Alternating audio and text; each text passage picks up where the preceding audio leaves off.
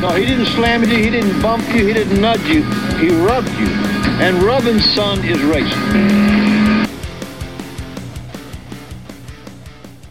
Welcome back to the Locked On iRacing podcast. It is 2022 season one, and we're wrapping up the season. It's week 12. I am definitely not Peter Wilco Wilkinson.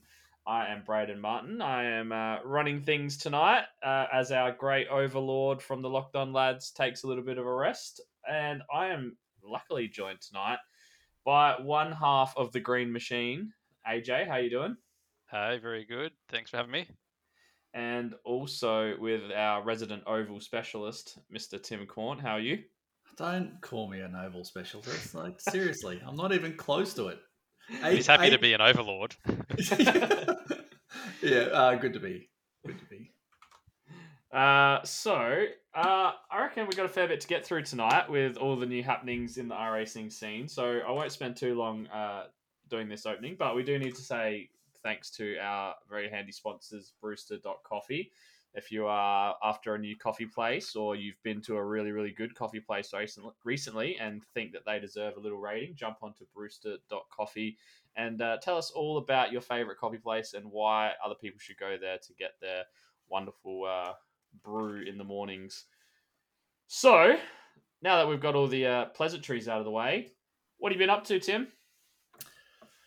Not a lot. Um, didn't race a lot of ovals last week, I can tell you that. Um, We've started already, have we? We've already started. and then, uh, yeah, yeah. Look, last week was uh, planning for Anne's ANSCAR and next gen um, because I'd missed the week before, unfortunately, because of um, some work commitments. And um, then, yeah, so it was ANSCAR Thursday night, and then uh, we last night randomly thought um, Tim Harris and myself thought we might try GT3s on a Monday night with Gentlemen Sim Racing Club, and that was a lot of fun. To be honest, a lot of fun. I, I don't know if you want me to go into it now, or what do you think, Mister Host? You can go into it now. I, I heard from a reliable source that apparently I'm not the only person that is a, an apparent sandbagger around here. So that's a Roy's call out for me in the V8s every week is that, oh, just sandbag to get into second split. But they put you in second split, is what I hear. No, the rule is, thank you very much. The rule is that uh, anyone new starts in second split. And based on my finishing position and the racing, it was perfect. And that's where I should stay. Uh, but but no, look, for why GSRC works, you you start in second split, and then they based on positioning and based on times and your qualifying time versus your fastest lap time, etc., etc. There's a calculation to it. I won't go into detail about it, but basically, I yeah yeah went to to GSRC. We placed we raced at Imola. I had the Lambo. I haven't done a lot of GT3s. I've I've raced one official uh, and this will be probably my second race actually in a GT3. Besides, actually, sorry, besides the enduro that we we did with Locked On. So, um, but first race with a Lambo, and it was good. It was fun. I really enjoyed it. Quality first, and then uh, went started first. Oh, first, sorry, first lap. Started off well, but then yeah, got to the last corner and stupidly took it too deep, too cut too fine, I should say, and had to slow down. And then um, started to make a little bit of time. I would lost first place. Started to make a bit of time up and was still a couple of probably I think a second and a half away from first place, which was Paul. Um, and then uh, somehow lost my back end in the first corner, which you know, I felt really comfortable in that first left rider, and yeah, lost lost that and due to the amount of cars that were not far away, I didn't really jump, want to jump back on the track and, and cause any problems and you know hit anyone and get in the way of anyone. So I was happy just to sacrifice a bit of time just to get back on there and be safe as you know an hour long race. So just jump back in there and just focused on being fast as much as I could and. It was good. I, I made up most of the positions back, or not most of the positions. I made a fair few positions back. Uh, strategically, I pitted early, and when I caught up to a group that was in front of me, which was uh, fourth, fifth, sixth, seventh, eighth, I think it was, and um, come back out and just pushed really hard for the next couple of laps and was able to get back into fifth. And then within the next two, three laps, I got back into fourth and just stayed there and stayed steady for the rest of the race. But look, lots of fun, uh, a lot of respect within the drivers. There was a couple of you know guys in there that recognised that they were probably just a little bit slower than what I was, and um, they you know were graciously let me past. And as I said, a lot of respect there. And um, it was enjoyable, really enjoyable, and I'm keen to, to, to, race next week. They've put me up into pro next week, which will be fun um, based on the times. So I won't be first. I might be, you know, I'll be pushing to try and get in the top ten. So good challenge and good to do a different car. To be honest, like I love TCRs, and I'm excited about the the new um, Hyundai that's it's been released tonight. But uh, it's also good just to do something different. GT3 is something I've really wanted to get into. I just never felt confident with my last setup. Now I've got no excuses. Um, I've got my new setup, and you know Tim Tim Harris is pretty passionate about GT3s as well, and loves to race in those. So I'm I'm keen to give it a shot and just see how it goes over the coming weeks. And who knows, I might might stick with it for a bit on Monday nights. Um, I may go back to Aussie car on Monday nights, but at the moment it's yeah yeah GT3s, have a bit of fun. And I may give Thursday nights a go as well with Ozpass. We'll see. Uh, see if the missus will let me. Um, and then, um, yeah, and then there's Anscar, um, which was on Thursday nights, which I won't be doing anymore, unfortunately. But um, yeah. Well, there's a, there's a few things there to unpack. So obviously, firstly, good to hear you're not making any enemies already in the Gentleman Sim Racing Club, and uh, just making sure those redresses are, are not redresses, sorry, re-entries are nice and safe and uh, and well wide of the track. Uh, so that's always a positive. But yeah, the decision not to race Anscar, I know it's something that Wilco and yourself have talked quite a lot, quite a lot about over the past sort of three, three, four months about the excitement for um, running in the uh, Cup Series this year and having a real crack at it, and everything went so well to start off with. Uh, obviously, getting a top ten was it eight at the end of the day in the Daytona 500. So, what's changed? What's changed? Well, uh, look. To be fair, I, that was that for me. That was a big thing this year. Was Anscar. Um, Anscar Cup Series was the number one focus in my mind, I'd settled on the fact that there's a couple of drop rounds that I just can't control, um, and they're they're work related. And over a year, I think that's you know reasonably fair for everyone that races in it. You're going to have a couple of drop rounds. I think off the top of my head, you've got two or three drop rounds in the Cup Series um, over a period of the whole year. So in my mind, I've settled that I was going to have those, and you know, there's going to be a couple of times where you're going to lose points or whatever it may because of those reasons. But look, for, to the credit of Anscar, they've got know, 50 different drivers in there, which is just brilliant. Like, well done to them and um, justified because it's an extremely strong series and they've been building that up for years.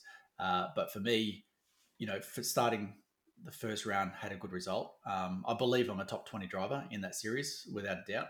Um, and that's just not me talking. I'm still learning, still lots to learn, but I feel like that. You know, my practice times, my quality, my practice times before the Thursday night race would have put me on pole um, in the top five positions.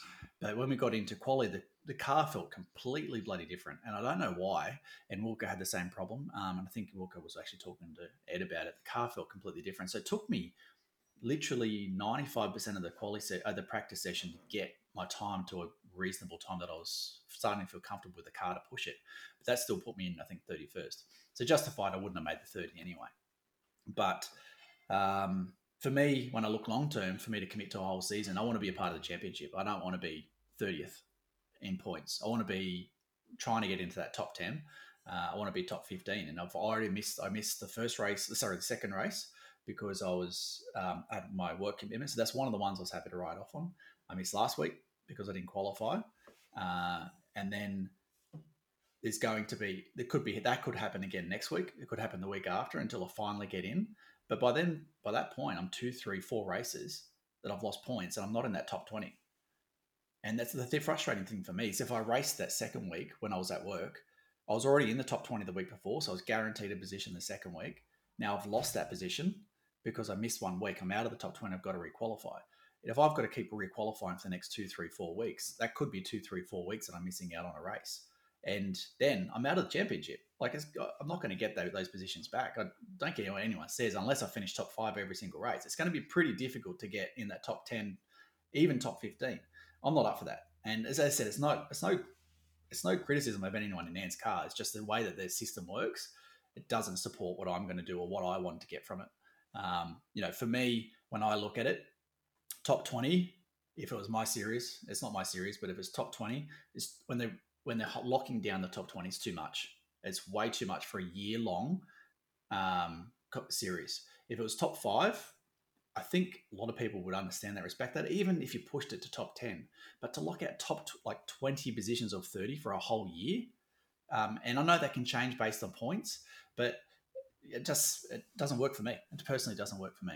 Uh, so uh, I'm not going to like I committed that last week for um, for Vegas. All my all my practice time last week that I had a chance to do was all focused on Vegas uh, I'm I'm happy to commit that time for the rest of the year, and I'll continue. I know I'll continue to get better. I'll continue to get muscle memory. I'll continue to get faster, all that kind of stuff. And that also helps with Wilco because Wilco doesn't get a lot of time to be able to practice. So a lot of the information I work out and what setup changes, or whether it's um, minor you know where you take you know where you brake where you accelerate where you keep your foot on the, the, the, gas all that kind of stuff makes a big difference for a team but unfortunately I, can't spend that time on there if i'm not going to get the chance to run in the run in the league but look, it is what it is. It's disappointing because I really, really want to do it. So look, instead of that, I'm I can I can try and commit to Xfinity every single week.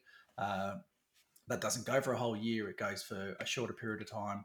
Um, I don't need to put as much practice in with that, um, and I'm not overly concerned. Like I'm not as worried about it. And you know, maybe we'll look at it next year. Who knows? But um, we'll see how things change. Um, yeah, yeah. Like it's it is what it is. It is what it is. Yeah, and I know Anscar have obviously heard this from a few people as well because they have put together a potential solution, which we'll hear a little bit more about later in the news, and also the one and only Carl you will give us some information about it as well. So it is a bit of a shame because I was definitely looking forward to keeping track of you guys on the Thursday nights, and I know how much you uh, guys have put work into the Daytona and then also, you know, the round last week. But I guess same sort of thing when you practice almost meant nothing and you start again fresh and you don't have that experience maybe like some of the other drivers at the moment where you can just translate that into an insane quick lap time and get yourself in. It does make it really hard. I, I do think if possible, like maybe locking in the top, if you did want to lock in the top 20, that maybe it, that would need to happen after round six or maybe after a drop round's been applied or something. So and I guess the allure of NASCAR, in my opinion, for a lot of people is you don't need to be fast to win. You can do it via racecraft and you can qualify 25th and still win a race by keeping mm. your nose clean and that kind of thing. Yep. Um, and this almost goes against that in a sense by locking those kinds of people out so early um, based on qualifying so early in the cup season. But like I said, it's NASCAR's league and I'm sure they'll review how the year goes at the end of the year. Um, and I'm sure it'll be a talking point at then if mm. it's something they can do differently um, yep. later in the season as well. All and right, the other part, the, the, other sorry, the other part to it as well though is that if it rewards the people who are committed at the start of the season, because those people, if, if for example, you could have a, a, group of drivers that typically would run towards the back of the pack, uh, and just because they turn up every single week at the start of the season, but they register points, that puts them into that top 20 positions, top 15 positions, whatever it is, just based on the fact that they turned up. And no doubt, obviously, there's some racecraft in there. They may have been lucky with some accidents. They may have just performed really well. But the thing is, they build up all those points. And then by the time you get into mid midway through the year, they've got such a point buffer on some of the other people that it then knocks everyone else and gives everyone else a chance. And they can take, they can afford to take a couple of drop rounds. It's mm. fine for them, and that that's not a good thing for the the comp either. So, and that's the thing about locking out 20 people. If it's top 10, typically the top 10, most of the time are going to be there for 90, 99% of the time of the 95% of the races. That's that's fair. That's always going to happen in every single league. But outside of that, like, yeah, I don't know. There's a bit of frustration from my side because, uh, to be honest, there's a lot of. Uh, I really was committed to it. I really, really wanted to get involved in it. I really wanted to do well. Um, I was, you know, the eighth that I had at Daytona wasn't, you know, wasn't me thinking I jagged that and fluked it. Like in my mind, I, I felt felt like I was in a, chance to get in the top ten if I just needed to stay clean and drove hard, took my time, wasn't too aggressive. I thought I could have got up there. Not, you know, I was happy with the eighth, and it surprised me. But if I got in top ten, I was I was wrapped, and that would be my target for the rest of the season. I agree. I definitely think you deserved a top ten at Daytona, not because of your driving, because you're an amazing spotter. So well done to whoever yeah, that was. Right, mate. There was a couple of times there. Don't. Oh, actually, that was Wilco. Actually, that was Wilco. That's enough from you, Tim. AJ, what have you been up to? I see on there you've been uh, back by uh, itching that um, endurance scratch. Yeah, yeah. So uh, I don't know. We, we tried the, the P2 car, um, the top split guys, a, a long while ago, and realised we were terrible and thought we'd just stick to the skippies for a bit. Um, but yeah, we we got the itch, or I, would say um, the Alex got the itch and, and dragged myself and, and Skolzy along for a race uh, around Sebring. So the Euro Endurance Series six hour race around there on um, last Saturday. Um, and uh, yeah, that, that was good fun. Realised that we still are not very fast, but um, yeah, as with all the endurance races, it was um, just about getting to the end basically and, and doing our best. Finishing, you know, six hour race is, is just good in itself. Um, yeah, so interesting race. The, hardly any retirements. The, there was two splits because we did the Australian friendly time split. Um, so you know, only probably 60 entries. One P1 car, uh, who was also a solo driver. So Wow. he was in our split, um, just terrorizing the pack uh, about every three or four laps. Um, you'd see him come around, and uh, and yeah, and then there was about 18 P2s and, and 12 GT uh, GTEs. It was, um, and yeah, all pretty clean racing. Alex uh, did the first stint. Um, we did triples, and so split into two hours each. And unfortunately, had a little spin on the first lap, and so that put us a bit behind um, the eight ball, and we were just chasing basically for the rest of the race. And and everyone was really clean. You know, not too many accidents. I think um, maybe two retirements in P2 right at the end of the race, um, which helped us out a bit, which was all right. Um, and even not too much aggro between GTE and, and P2s. And it, it was just a basically, you know, we were just all on there, just hot lapping and um, and and having a good time. But so, some interesting, you know, Alex always talks about the um, the communication or the silent communication between races, and it was interesting coming up against different teams, and you know, you'd see the the same GTE cars every so often, and you'd start to learn what to expect from them. But you know, we, we got a bit frustrated because we were get, getting to um, P2 cars and us being like second last uh, from from the start, and trying to clear our way back and um, and try and unlap ourselves. Um, we'd catch up to other cars, but just because you were, you know, down the order, uh, it, it gives the, the other people sort of that, you know, superiority complex, and and doesn't matter, you know, you catch up to someone, and then you're just sitting and sitting and sitting, and oh, this is really annoying, and not letting me pass, and because there wasn't a big um, draft in the P2 cars either, so you've actually sort of got to either they have to facilitate a pass, or you've got to uh, get a bit forceful. Um, so yeah, so that was interesting. Got a little bit frustrating getting stuck behind some people at times, um, but that was also fun when you know after ten or twenty laps we finally got past, and everyone in the chat was sort of excited for that little win. Um, and yeah, and, and the racing was um, really good, as I said, and it, it lasted out of six hours, about five hours and 45 minutes before the chat. Uh, I think someone maybe made contact uh, between classes, and then you know all of a sudden the P2 drivers are all idiots, and the GT3 uh, GTE cars are you know trying to purposely take out P2 cars apparently, and all this sort of stuff comes out. So once everyone was like, yeah, okay, the race is done, the the the real people behind the mask came out. So so that was good fun. But um, we, we're definitely looking to keep going on with that and um, and give it a good crack and, and just try and improve. It's a new car for all of us, and it's really good fun to drive. So we'll see how that goes. Yeah, I really enjoy the LMP2 car. I know that um, something I want to do a little bit more of, um, especially looking towards maybe some more endurance races or even just on a on a Saturday night doing the IMSA um, endurance races. They were really fun. The one that I did with Vernie, although it didn't didn't go all that well with um, me getting spun on the first turn of Watkins, Watkins Glen and having to tow, and uh, then his uh, PC or his VR turning off, and those kind of things didn't help. But it was it's really enjoyable racing, and um, it is something different, and that team aspect always makes the racing so much better. Could we say this is a tune-up race for the Sebring 12 hour, or Well, well, hold Uh, on, hold on. There's a there's a there's a possible thing happening on the background here that no one's tagged onto in our little chat that we have. There's two green cars that are well, there's two green drivers that want to do that race, and there's at least two pink and blue drivers that want to do that race. You're trying to say we need a hybrid car? Well, no, no, because they're driving LMP2. yeah, that's what I'm saying. A hybrid paint job, you know, straight down the middle. Oh, yeah, yeah. I thought you Pink meant and black like on one side, green on the other.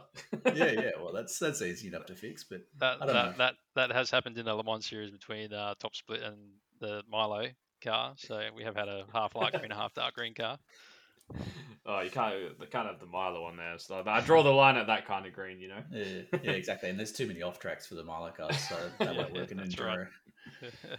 Yeah, no, we have talked about doing the Sebring twelve hour. Um, I don't know. I, I'm I'm keen to do it, and I'm trying to commit to a few less series at the moment. So give myself more time to do those kind of things because that's been the hard thing for me at the moment. Is I feel like I'm doing too many other series, and then I don't really get to commit enough practice uh, to the um, endurance, and then I feel underprepared and and don't don't really want to do it. Sorry, I was just stuttering a little bit there because I've got the uh, East Coast V8s in the background, chastity stream, and I just saw poor old Roy get punted in, in, the in the background. So shout out to you, Roy, when you're listening. I did just see that murder that happened. apologies, uh, apologies for you. Um, what have I been up to? So I haven't done too much. I, if you're listening last week, you would have heard me complaining about my sore old shin, which has survived the week. So uh, that's been nice, nice to see. So I chucked in a little bit of practice at Zolder on Friday night um, for the SRW race. Really tough track to drive in the in the V8. Lots of um, sort of half two third throttle corners uh, over crests and things like that, which in that car makes uh, for a very unsteady ride and a very easy to um, to get the rear loose. As well as obviously the three chicanes, um, which are pretty big braking zones and you know quite unsteady um, to drive through. So I did an okay time. I'm normally up sort of the top ish of the practice sessions, and I was about a second off the really fast guys, um, the split one guys. So that was not too bad. Um, came race night. And the biggest thing for me, I found, was not having a setup for the track. So I couldn't find any VRS setups for V8s um, for Zolder. So went with Montreal, uh, which was sort of the best feeling one, uh, as a suggestion from Chastity uh, to try that out, and just changed the gear ratio, I guess it was, to make the gears a little bit shorter because um, Montreal obviously obviously has that long back straight. So Zolder, I was getting nowhere near sixth gear um, with the gear ratio it had. So that cha- made it a little bit easier. Um, didn't do a great qualifying time, unfortunately. Um, well, I say that I qualified second, but uh, I, I off tracked. I off tracked a uh, a lap that probably would have put me about four tenths or pole. Uh, yeah, like on pole by about four tenths. Um, so that was a bit of a shame, but yeah, second's obviously good. Um, start of race one, it was a normal sprint round, so twenty minute and a forty minute. Um, pole position got a horrific start, ended up fifth by the first turn, um, and I got a really good start. So drove off and basically had about a two or three second gap for most of the race, and I was driving pretty conservatively. This is something that was, was probably interesting, and I'd like to know your thoughts. I actually I was very conscious of the fact that in the practice sessions I'd used a lot of my tires, so I was trying really hard to just be driving steady and not sort of as hard as I could. Um, sort of trying to drive at that 80, 85%. And I found myself making so many more mistakes trying to drive within myself than I did just driving how I know how to drive. So I was making mistakes here and there, and um, and eventually uh, Stefan Lawrence, who's my main um, antagonist in the series, uh, he's currently leading the championship. He was 21 points clear of me going into the going into the round and started from pole, started to creep his way back up and got back up to second, and then the pressure of being only three seconds ahead of him started to creep in, but managed to stay ahead and um, and keep in front for for as much time as I could, um, and managed to get the win in the first race, which was nice. Um, it was a couple of scary moments, a couple of lockups here and there, and I was definitely locking up into that double, triple chicane thing um, in the last four laps, but managed to managed to keep it straight and, and get the win, which was nice. Uh, second race meant starting from tenth because reverse top ten, and obviously, uh, or sorry, Stefan, uh, not Stefan.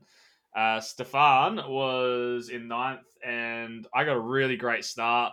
Uh, jumped up probably three or four spots. Was basically pinned up against the left hand wall. I could have tried to centre it on on Buzzer, the uh, one of the locked on drivers, but backed out of that and sort of lost a couple more positions. And then there was a con- a bit of a contact into turn two, which sent a couple of cars, including Buzzer, spinning, and I managed to just get through, which was nice. So ended up about fifth or sixth um, after the first few turns.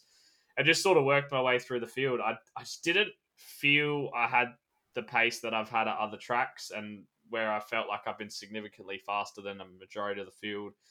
Um, but managed to be patient, had an okay pit stop, and then came out right behind Stefan Lawrence, um, or Stefan Lawrence and Daniel Schultz after the after the pits sort of shook out, and it was us three up the front.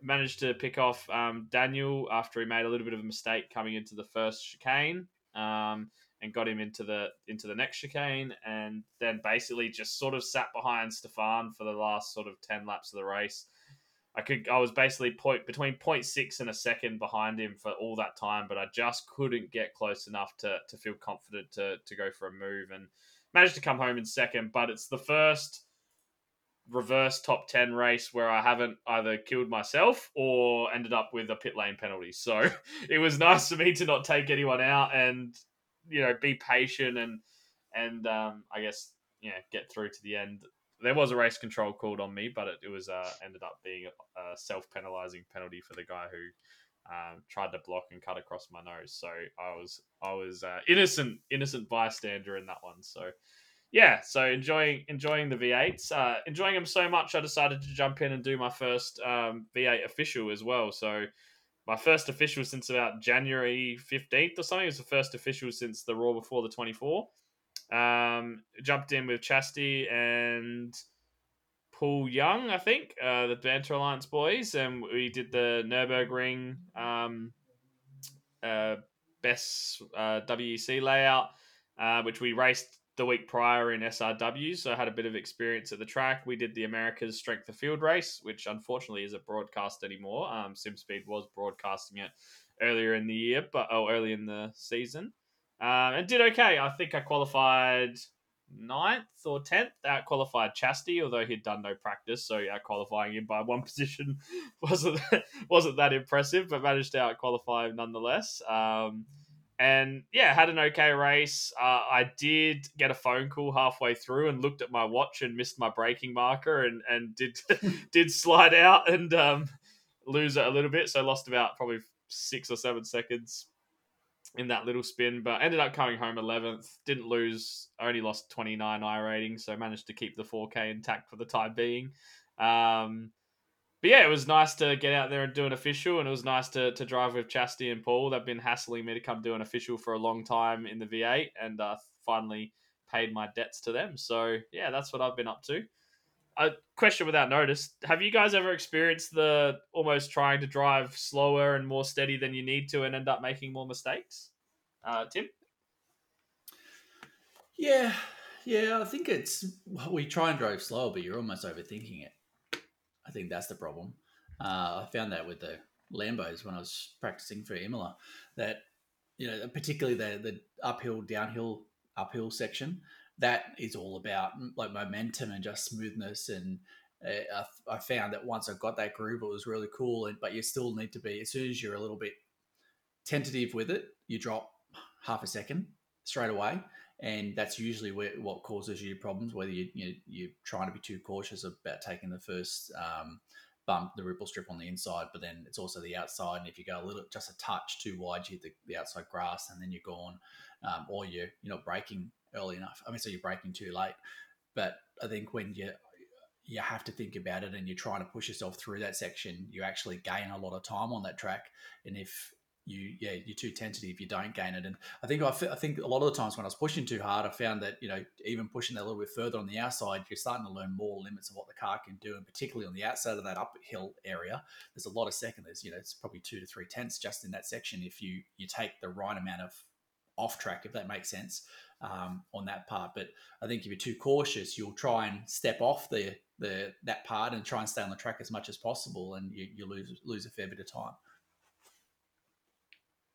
Alex, you ever had any problems by going too slow, or you're just too fast?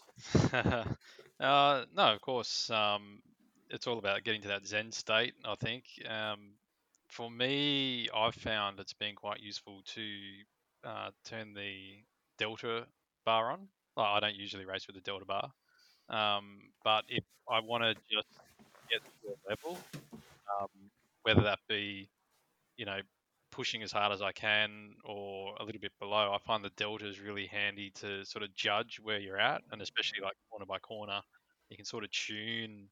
Um, you know, you'll instantly see if the bar's going up or down, and you can sort of tune yourself corner by corner, um, and and build up a sort of understanding lap after lap of sort of where you are, and how hard you're pushing, um, just based on the delta and, and you know where it's trending towards throughout the lap.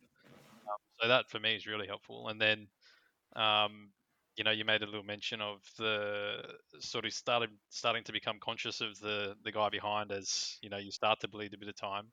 And again, another thing that I've done quite often, especially if I'm out in the lead and you know you don't want to start getting the the the, um, the relative nerves creeping in, is I'll turn the the lap timing on so that you're only getting an update on that split, basically just at the cross finish line, uh, across the start finish line each lap.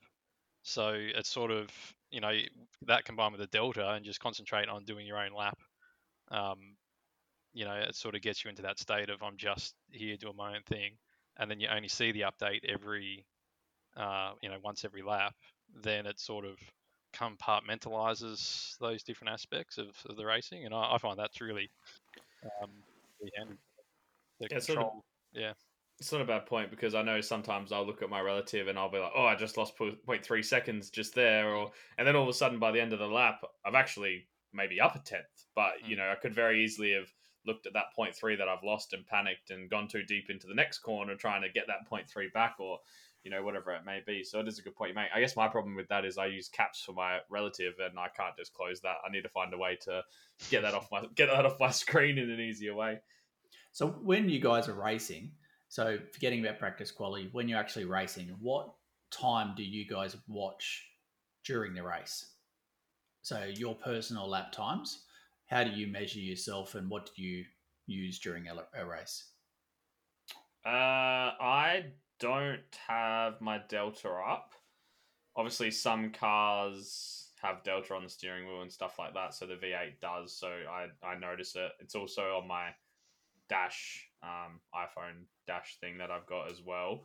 Um, but I don't really try and pay too much attention to it. I guess if I look up on uh, the JRT on the top monitor, I can see my last lap and my best lap. Um, and every now and then I will have a look and see like if there's people in front or behind me. I might look at okay, my last lap was a one twenty one seven. Two guys ahead of me were one twenty one point ones. Okay, I'm not catching them at the moment, or or things like that. But I don't probably look at my actual lap time all that much, to be honest, during races. yeah. Uh, for me, it's just purely the relative. Um, in 99% of situations, like the leagues I'm running in now, I'm not anywhere near the first place, so don't have to worry about nerves of um, you know losing a race. Um, so yeah, I just have the relative, and as you cross the line, you know you got the lap time on the uh, on that black box. Um, so I just have a look at that, uh, and generally just the car ahead of me, and then if there's a disparity, like you know it's a fast car ahead of me, and then there's because they've had an accident or something at the Mm. start of the race, and then there's you know the other two cars ahead that might be slower. Just have a look at those three cars and just see sort of where the field, whether you're getting closer or, or further behind, and I just judge the race off that. I don't I don't tend to worry too much about you know what P1's doing or whatever. It's just who's around me at the time, and just you know knock that car off and then look towards the next one. Yeah, look, it's an interesting one because I just don't know. For me, I, like I've done that as well. I've done that and found it's fine, but also find it's good when I set. I've set a good time, run run my delta off my session's best lap. So then I can just target myself on that lap. If I feel like it's a good lap, just target myself on that. And if I continue to do that kind of lap for the rest of the race, I'm I feel pretty good about it. But it's just learning things about the timing and delta and you know what should i do what should i focus on should i just not bother uh, because then i get to periods where i think going back to your original point right? And you know, when you get in that groove and you feel like you're comfortable and you're you're being a little bit more tentative, you know, you're not attacking so much. Are you losing half a second there? You're not realizing it until the end of the lap, or you know, if you might be you might be doing your times, or you might be doing you know half a second off your times. Where are you losing that half a second? And to know where that is on that on that lap, I think is always critical. And is it because I'm being tentative through Imola, on on Imola down that downhill uphill section? And you can quickly fix that if you know where that you're losing that. Um, I don't know. It's an interesting one. That, that, that sorry, I, I was just going to say that's an interesting point because, um, say, like if I'm doing a, a, race that I haven't had a lot of practice, then you know, I'll chuck that delta up, and you can very quickly, as I said, tune yourself in to oh, I've gone a little bit faster that that time around. Okay, I'll do that next time as well. Um, but it's nearly like the there's the argument for the guys racing in VR not using the virtual mirror, like the like the purist sort of thing. Um, and I still use virtual mirror just because it saved me so many times from being killed, because uh, you can still see very well who's coming behind. Um, but with the delta, for me, then it's like it takes away a little bit of the purity. I, I mean, I know cars have deltas, some cars have yeah. deltas in it, but just having the big green bar, it sort of takes the immersion away. So it's only when I get like into that super serious mode, oh, I'm in first, let's concentrate here and put some hot laps out, or if I haven't had much practice and I need to quickly learn, that's the only time I'll use the delta. But you make a good point. Like, yeah, I could be losing half a second and not realize, and now that's just made me think hmm, maybe I need, do need to have it up a bit more often. Oh, great! Now you're making him faster, Tim. Well done. One thing I have done in the past is, especially if I've had a bad race or I feel like I'm well off the pace, or if I'm not around anyone, is chuck it on to um, previous lap and just try to lap, you know, equal to or or better than whatever my last lap was. So that way I'm at least you know trying to be consistent and and I'm I can drive within myself. I haven't done that often, but I know in a couple of times in races where you know I'm 15th and I I don't really know the track that well. It's just like okay, well the goal is to let's just make this lap better than the last lap and um, yeah. try not to lose too much time through that. So that's something I have done in the past as well, but but not not not that not that often. Which doesn't happen often. When's when was the last time you were in fifteenth? Um, well, the the V8 supercars on the weekend. Hey, all right, that's enough of rubbish from us. Uh, about us, anyway. Rather, we got a lot of news to cover, so let's get into the news. This week, the news is going to be brought to us by Locked On Lads Discord. So uh, make sure you head over to lockedonlads.com forward slash discord and jump in and have a chat. There's all kinds of happenings going on there at the moment. There's uh, people talking about all these pesky floods all over southeast Queensland and now apparently uh, Western Sydney as well. There's um, people, people talking about uh, building some new computers. Had a little bit of talk about some um, different PC parts, a little bit of RAM, and obviously there's always some people showing off their meat uh, in the cooking channel. So and and the sure. game of the game of the month that's been the game of the month for much more than a month, I think. Right. That is a fair point. Yeah. Well, there it depends on which iteration of the game you want to talk about. Is it Wordle? Is it Quordle? Is it Troidle? Is it the Purdle? which, was, which one are you talking about? I have to say, I was so confused when I was seeing those for the first. And I like, I didn't, I don't follow that, and I was just like, what are all these green boxes and people doing? Like, I do not understand what's going on. the one thing I must admit is it's ruined my reactions bar because now all my reactions bar is just green and yellow and grey squares yeah. instead of actual emojis. So it's not great for my reactions bar, but uh, hmm. something I can live with. Isn't so, it crazy how, how our concept gets launched, and then so many other concepts fall from that as well. So you like the way that you know you share your results from Wordle, and this is obviously no no relation to iRacing, but you the way that you know you share your results from Wordle, but that now is the same way the results are shared in all the Quordle and and this basketball other one that we we do as well. Um, just I just yeah, I love that stuff. I love how you know one small thing that you know some guy in a room creates for his missus to keep her entertained. He probably could have thought other things to entertain her, but thought of a word game during COVID. And um, you know now he's yeah millionaire, billionaire, whatever he is. Anyway, next. Sorry. Well, speaking of things that aren't small, we definitely don't have a small update this week for iRacing. So I'm just going to run us over a few of the season highlights, and then anything that I've missed, you guys can jump in with afterwards, and we'll, we'll get your thoughts on a few things. So, some things that we're getting overnight tonight. Uh, well, you would already have them by the time you're listening to this. Is some new cars. We've got the Aston Martin Vantage GT4 car. We've got the Hyundai Velociter, so another Hyundai TCR coming to the range.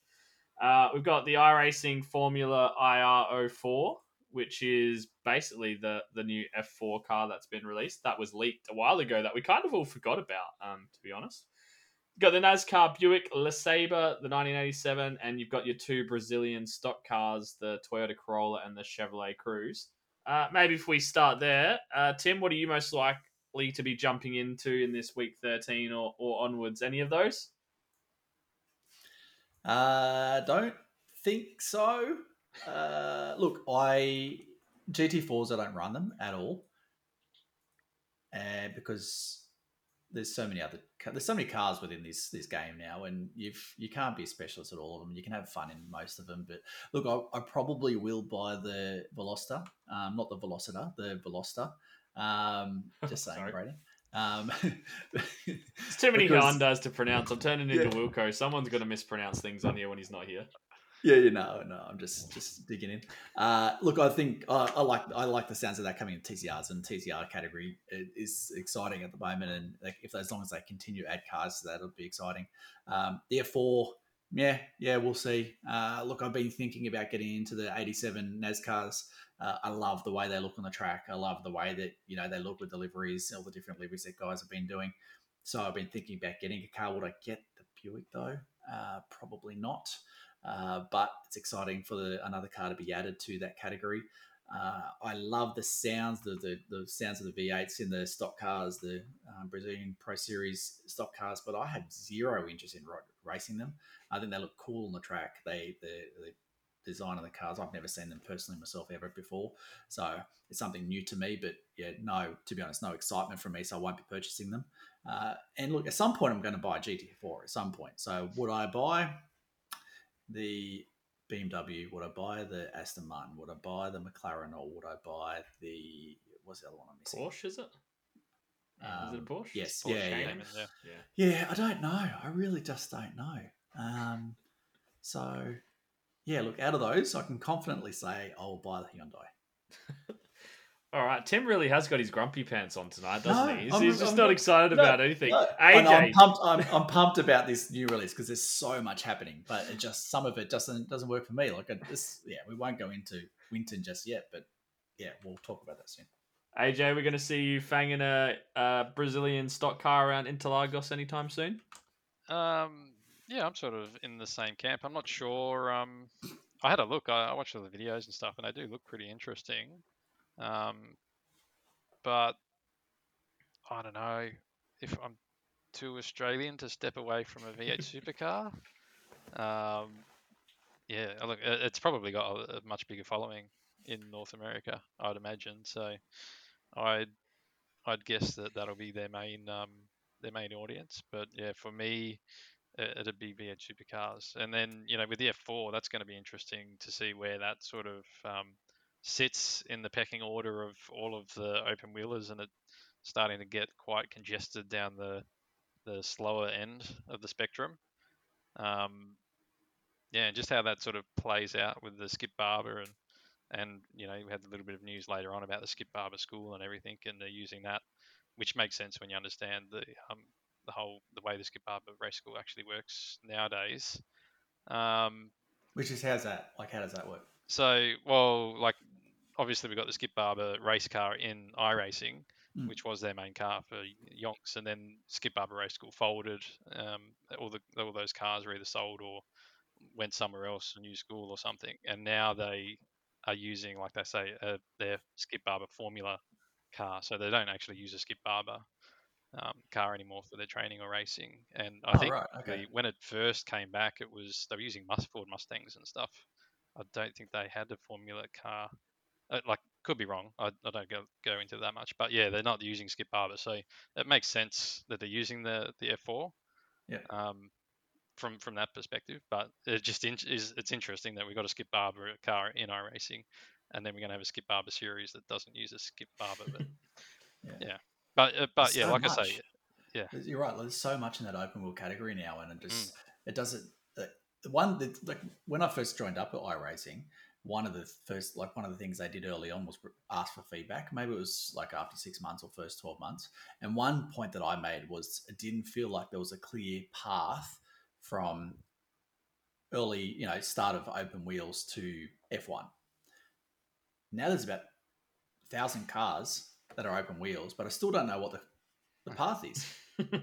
Yeah, like there's, yeah. a, there's a path for everything, but like there's so it's a car for everything, but there's no it doesn't feel like there's a path. They're also they almost need to do something that is very specific about how you get from A to Z in open wheels, um, which I just don't think I don't I don't see the clear path there. But Anyway, yeah, sorry. and and perhaps it is like the mix with the American centric, um, you know, road to Indy type stuff, which would be, and I could get this wrong, but it should be USF 2000 as your base. Yeah. Um, then you got your Pro Mazda. yeah, Then actually they don't have the it's the Indy Light I think after that. Yeah, No, I think Yeah. no, I think you're right. That, that Uh, yeah, it is. Yeah. so which they talked about getting, so that might actually be in the works. We get another one. yeah, Yeah. Um, and then you got the IndyCar, and then you know from the European centric circuit racing, then you've got your, um, well, actually, I guess you've got Grassroots V, which just doesn't really fall in anywhere. It's just there. Um, your Skip Barber, which was your old race school car, again, which doesn't really fall in anywhere. Um, and then you got your things like your F4, your F3, your F2. Hang on, sorry, F3. Then they did have the Formula Renault, the Renault 3.5 and I'm losing track because there's yeah there's too many. Then you know. got yeah. two two Formula One cars now, and yeah, yeah and future ones. And don't like don't you think that not to digress, but don't you think that you know for me to if I wanted to drive Indy, right, that was my target. The only way for me to get there should be through that path. So it doesn't mean you need to win in the USF 2000, but it means that you ha- had to have done a certain amount of races, got your SR to a certain level or whatever it is in that pathway. And that's the same with NASCAR, same with F1, same with some of the other series. Like, don't you think? I don't know. It just makes sense to me because you can easily go down one of the other paths to get your your your rating, your road, your IR rating, your your safety rating up to a level, and then just skip straight over to another car. And it just doesn't like it. Just makes a lot more sense to me. I, I guess that's the that's the unique thing with the road license is that it does it allows you to cross over to a lot of, Mm. of different things, and you know even there's a disparity between a, an open wheeler driver, regardless whether that's Hundred percent. Indy or European style open wheeler, Yeah. and then you got the tin tops and yeah all sorts of stuff. and then add to that multi-class racing as opposed to standard, you know, single make racing, and yeah, you got a whole heap of different things that really are all abided by the one license system, which um, can be confusing. Um, anything I'd like to drive there? I don't know. Probably not so much at the moment. I, I'm interested in the the F4 just because I do have an interest in open wheel racing. Having said that, I'm currently only driving the V8s, but um, yeah, I guess I'm kind of in your guys' boat as well. It's really cool to see new cars, but nothing that really is uh, show stopping for me. A couple of new tracks and some extras. So we've got the Federated Auto Parts Raceway at I-55, which is a new dirt oval, and the long-awaited, for some, uh, Winton Motor Raceway. Whether you really like Winton or not, I guess we could all probably agree that it's nice to have another Australian track on the service and showing that they do remember that we are over here on the other side of the world. Um, I'll quickly run through some of the net the extra things. There's some net code improvements. Um, mainly from what I read on the forums was a little bit more um, improved calculations based on like where the car is and uh, especially rear to tail contact in braking zones. I didn't think there to was any tail, rear to with nose, I netcode, should was there? Was there issues with netcode? I haven't. No, never. Never. Um, they've updated uh, a whole heap of ca- uh, tire compounds and tire compound rules, um, and and the multiple tire compound rules, um, which I guess we can talk about in a second, but might be a bit of a hint that the rain stuff is starting to come, um, and they're starting to sort of drop parts in as we go. Um, it's, some it's actually. Sorry, sorry, sorry. I'm not trying to interrupt again. Sorry. It's Indy. So what it is that that they're enforcing now multiple tire rules for Indy uh, for road.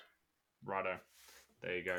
Uh, new updated spotter calls for fuel usage, tire compound, and pit box, as Tim just said, probably for the Indy stuff.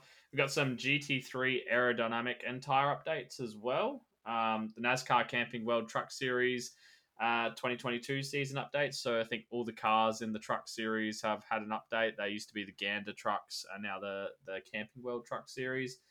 And we got the new damage model on some of the new cars, which was the Aston Martin, the Veloster, the iRacing IR04, the NASCAR Buick. Uh, so a couple of cars do miss out there, which was the stock cars. And then AI Racing for the Aston Martin, the new Hyundai, and the Mercedes W12. So you can now live out your AI racing dreams instead of being uh, a Formula One driver against AI on Codemasters F1 or EA F1 or both because they both are owned by the same people now.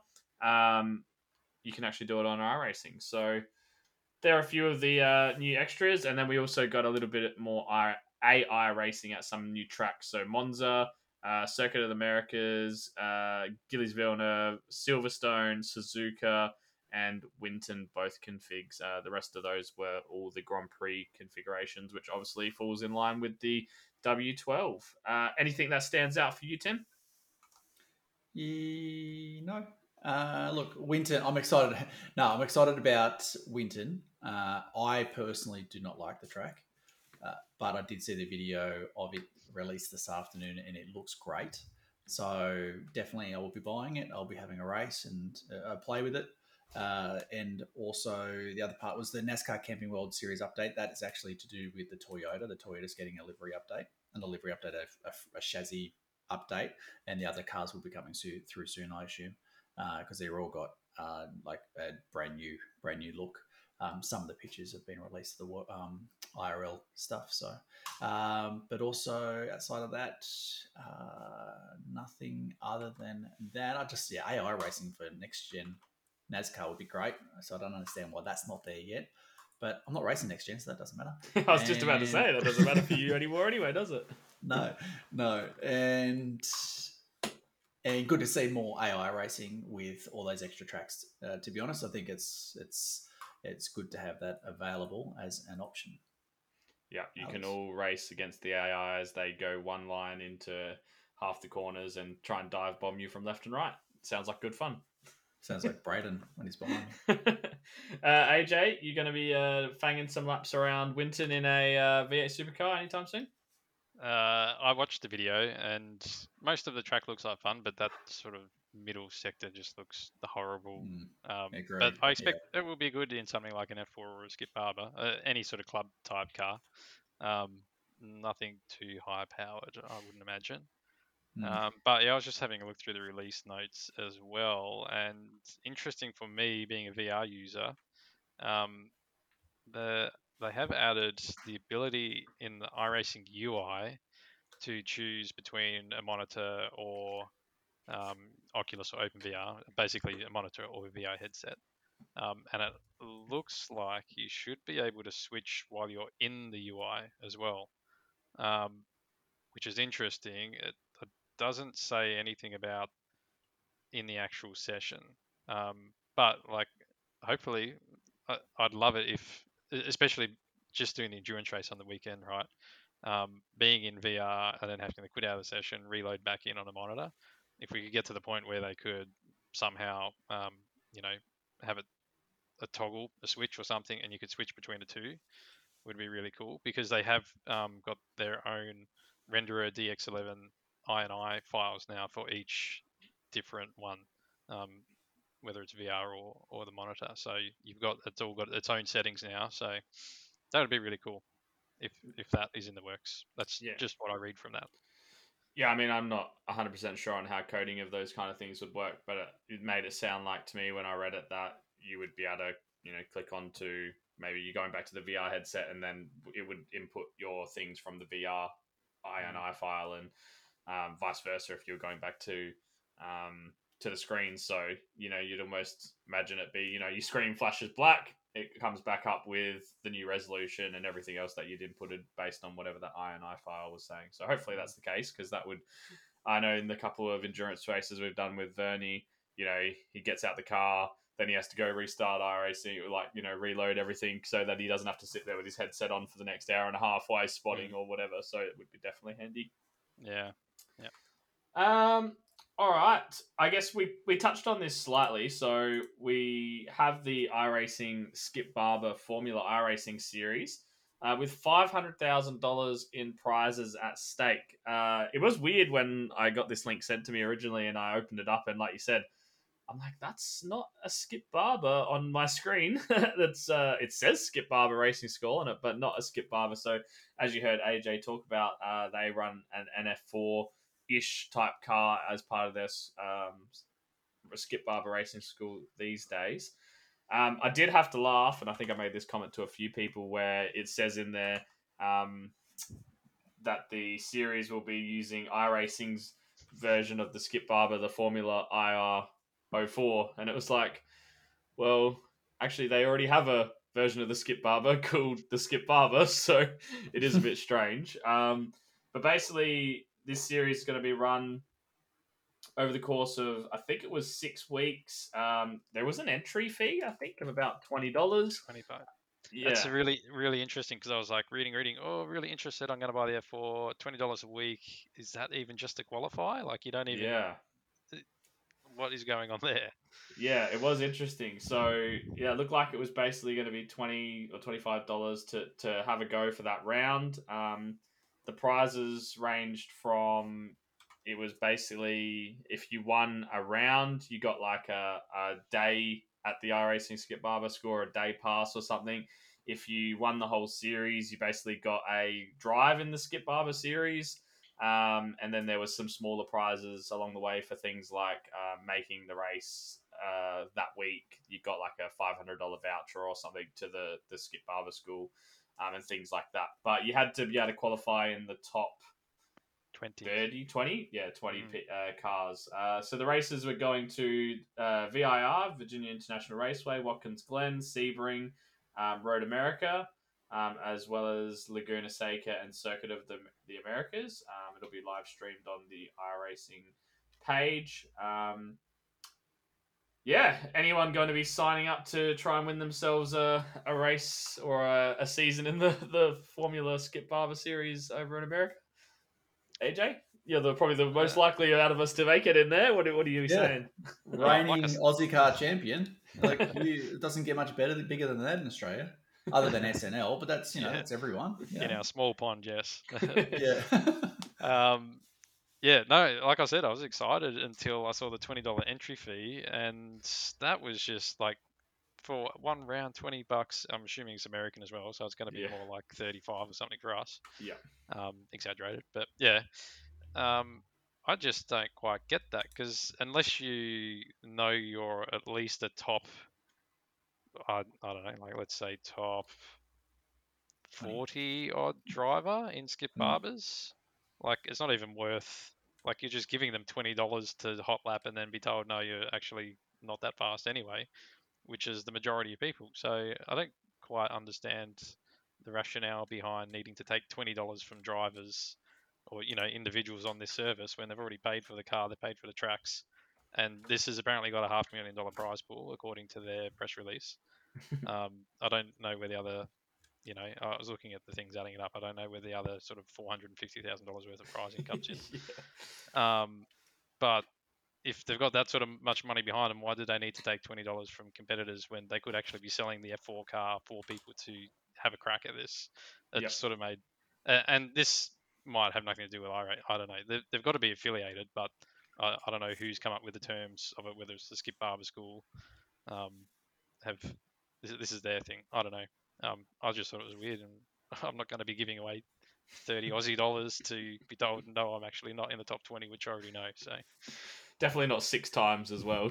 you don't need, Yeah, don't need to exactly. be told six times that you're not in the top 30 drivers in the world or top 20 drivers in the world and, and pay them to tell you. it's uh, Yes. it's not a great deal. Um, I was it's just probably it's probably their way of weaning out a lot of the lower ranked races. It's probably a, a way that you know if you put your skin in the game, you're going to get the best drivers. And I, I, I get that. You know, I don't I don't think there's a need for it, but it's probably their way of being able to manage it more effectively. Um, but five hundred thousand dollars though, that's more than that's more than the Coke series. I'm, I'm positive that that is what it said. I, I Yeah. have to look this up No, again. no, It did, yeah, it? it's literally in the headline. It couldn't be any any bigger. It's in bold at the top of the top of the thing. So I've got the prizes here, so you can do the maths while I'm reading along uh, at home. So the qualifier prizes is one participant will win a one day racing school each week. So that's six one day racing school uh, qualifying prizes. All qualifier entrants will re- receive a one time $200 credit to the Skip Barber Racing School. So I'm assuming if you pay your $20, you'll get a $200 voucher to the Skip Barber Racing School, which the large majority of people are not going to be using.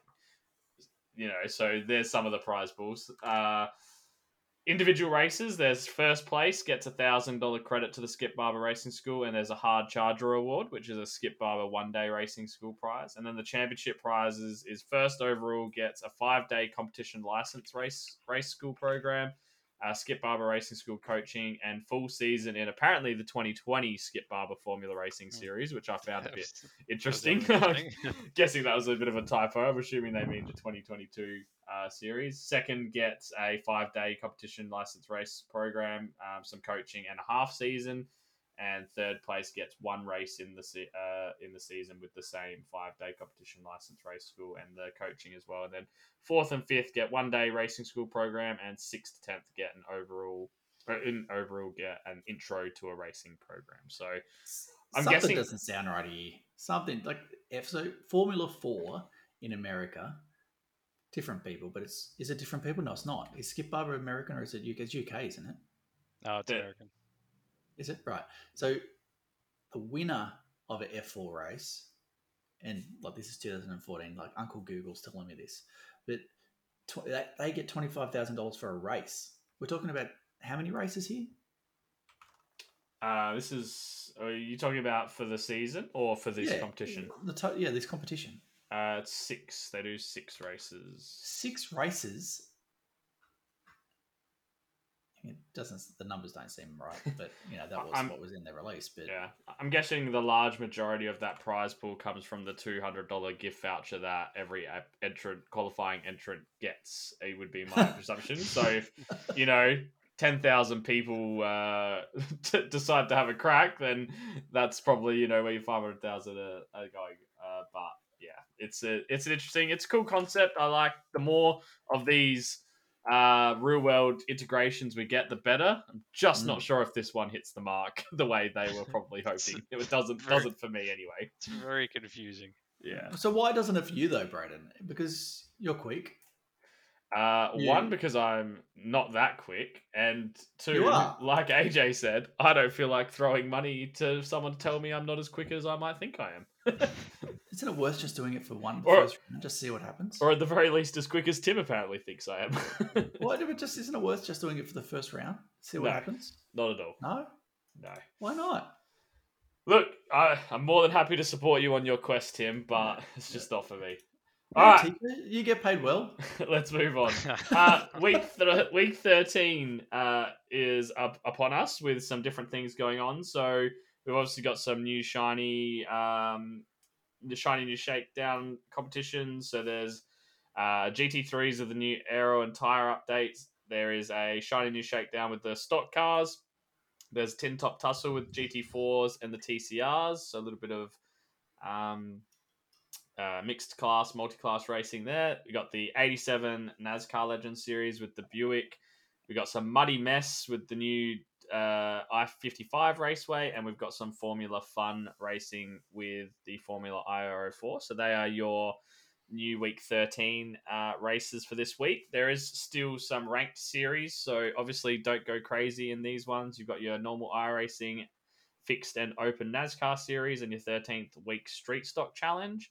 For the road side, you've got the Mazda Cup, the Ferrari GT3 Challenge, and the Porsche Cup Series, which are all still official. So please take care in those with your iRating and safety rating. Uh, the Rallycross Series and the Lights and the Dirt Street Stocks and the UMP Modified Fix Series are all running as well. And then there's some unranked series, and it says on here in big bold letters that the sporting code still applies. iRating and safety rating is not affected, but the sporting code still applies. So please don't get yourself banned in week 13. But there is a pickup cup, a Delara Dash, and a Car- Carburetor Cup. And then we've got some week 13 road series. We've got the Deutsch Drifters, the GT3 Cup Porsche 911 cars. Uh, so there's the 991 and the 992 in together. There's Battle of the Little Wings, which is going to be Formula V, Skip Barber, and the Pro Mazda 18. And there's an Identity Crisis uh, playlist, Pro 2 lights on small road courses. That could be a little bit of fun. And then there's some figure great racing with the Volkswagen Jetta, the Pontiac Solstice, and on the Irwindale Figure 8, alternating with and without the jumps. Uh, then there's a dirt oval series with the Volkswagen Beetle Lite and a dirt road series called the Simcana, which is the dirt legends on rallycross courses. Any races I can Ah. see Tim's jaw dropping on our webcams at the moment. Any races you're interested in diving into uh, after this gets released, Tim? Well, that Dirt Legends on Rallycross sounds cool. Uh, sounds very cool. But also the uh, you know, the figure eight is obviously a lot of fun as well. But um, I don't own that track. figure eight. Yeah, Oh, I just assumed it was a freebie. Is it I, not? I don't No, think it's it not is. Irwindale. It's, No, it's one of the it's one of the ovals. isn't Yeah. it? Irwin Irwindale, I think. Yeah, Yeah. Okay, well there you go. I don't have that. So, but yeah, look, Dirt Legends on Rallycross sounds like a lot of fun. Uh, but look, I did say that uh, I'm not excited about Winton, but I want to buy the uh, Veloster, so I might give that a bit of a shot. We'll see. yeah, and I'm pretty sure that will run in the Tin Top Tussle with the GT4s and the TCRs. So Mm. might be a chance to drive around there. Alex, uh, you're going to be jumping in some Little Wings, or will we see you driving a Pro 2 Light around some small road courses? Yeah, the truck sounds interesting. I don't usually uh, go for much week 13 stuff because it gets a bit hectic, but the trucks on small road courses could be interesting. I just, I'll, I won't whinge anymore. You know, jumps would be nice. yeah, uh, I totally agree. It doesn't seem like something that would be all that hard to put in the game. So I, I'm so surprised that they didn't because I feel like if they made an official series with trucks with jumps like the super Oh. trucks in um, that we see at the V8 races, it would be awesome. And I think Surely, surely they have them in America. Surely they've they've done that on road courses in America. Ah, you would hope so, because they're some of the most fun things to watch when you're watching a V8 broadcast, or you know, you go to a race meet and they're there. They're they're crazy, but like seeing those things fly through the air and literally rubbing his racing with those things, it's uh, it's good fun to watch. It'd be easy for them to add a proper jump at the bottom of Conrod Straight. just yeah, get rid of the slowdown, and you can just go straight through Yeah. the dirt and over the fence. That would be good fun. Surely, surely it's just copy and paste, isn't it? So yeah, Here's a just- hill. Just, Just- chuck it, um, chuck, chuck it at the top of Skyline, and then just see how far down the hill you can get. Yes, yes. that would be impressive. Maybe can we chuck it over Forest Elbow so I don't have to take that corner anymore? That would be uh, that'd be helpful. yeah. All right, week 13's done and dusted. Obviously, just remember keep yourself safe out there. Don't get yourself banned. That's what we don't want to see. Um, now I know this is a touchy subject for you, Tim, but we're going to dive into it quickly anyway. So we talked about earlier Anscar sort of um, having to make a decision on what they're going to do with drivers who aren't making the Cup Series each week, and they've come up with the soon-to-be famous. Uh, they're hoping Lucky Thirty One. Um, we'll talk a little bit with Carl's going to give us a bit of a rundown of this later in the results section in the Anscar wrap. But basically, the gist of it is that each week after uh, uh, 15 minutes after the cup qualifying has finished and the race server has gone up, there's going to be a second race server that opens up for anyone who missed the cup for that week. And the race is going to be exactly the same as the cup race, but just about half the race distance, so not quite as long.